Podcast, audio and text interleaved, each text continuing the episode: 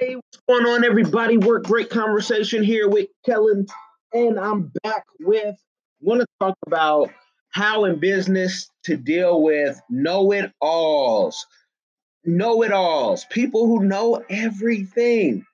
Um, recently, somebody was telling me about a business that you know they're the expert in it, no doubt, but in markets they don't understand a certain market. So trying to explain that to them and you know, they're like, "Oh no, no, no! I got it. I've been doing this, you know, longer than uh, you've been alive." And I've heard that so many times, and I'm like, "Oh, okay. Well, I'm going to shut up." And I was just trying to let you know the piece that you might not have known since you are new to the region. But people who know it all, you've got to unfortunately let them fall because there's no way you can help somebody who has it all figured out. Now, usually I'm from the old school. So when people have it all figured out, they have their money in hand, they got plans, they got investment. If you ain't got no money, that don't mean nothing. Let me and let me also tell you this.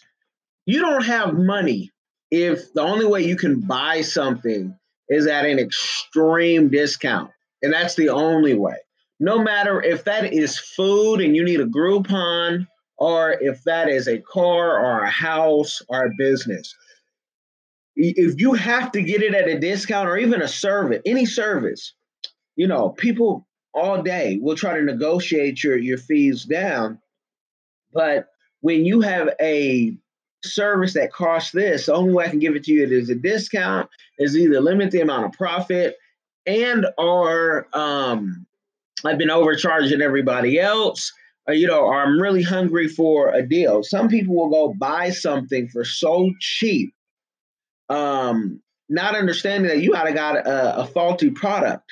So when deals sound too good to be true, 99.9% of the time they are. So if you tell me you got a Benz and you only spent a thousand, I know what type of Benz you got, or I know that you got got because nobody's selling you a Benz. Same way as a house, if you think you're going to buy all the row houses in Baltimore for a dollar and you don't think there's any stipulations, you are wrong. Just to let you know, there's all type of stipulations, all type of rules, and you might want to come to a consultant to get, you know, hip to the game. But again, folks who know too much or know everything and they talk faster than they listen, those people, unfortunately, you just got to let them sit fall on their face because you tell somebody one time you don't argue with them at all. You don't argue at all. And you keep it moving. You have to do that for your own sanity, people. Okay? Do that for your own sanity. And what I'm going to tell you is it ain't easy. It's because it's always the people closest to you love and really have, you know, a, a, a passion for. So, um, with that being said, I would say keep your friends close, your enemies closer, because they're the same people some of the time. Now I'm just ranting and raving, and that was the game that I had for today. Real short and simple. Uh, just to give a little update, I just came out. I was speaking at Everett Community College uh, with some um, students, high school students actually, and I guess there were, you know, there might have been some some older folks. I'm not sure, but that was awesome. And how, you know, every year I try to do this in different organizations and give back anytime asked to speak. You know, to the youth, um, speaking is part of what that next career will be. Just giving, you know, the game like we do on this podcast, like I do on the diversifiedgame.com podcast, and giving, you know, all the tricks so folks unexperienced and especially those younger won't have such a hard time. Being an entrepreneur. And you know that's no matter what type of entrepreneur you are. It's hard to open a restaurant. It's hard to open up a trucking company. It's hard to, you know, open up and keep going with the PR firm. Excuse me, I'm over here, 100 miles per hour.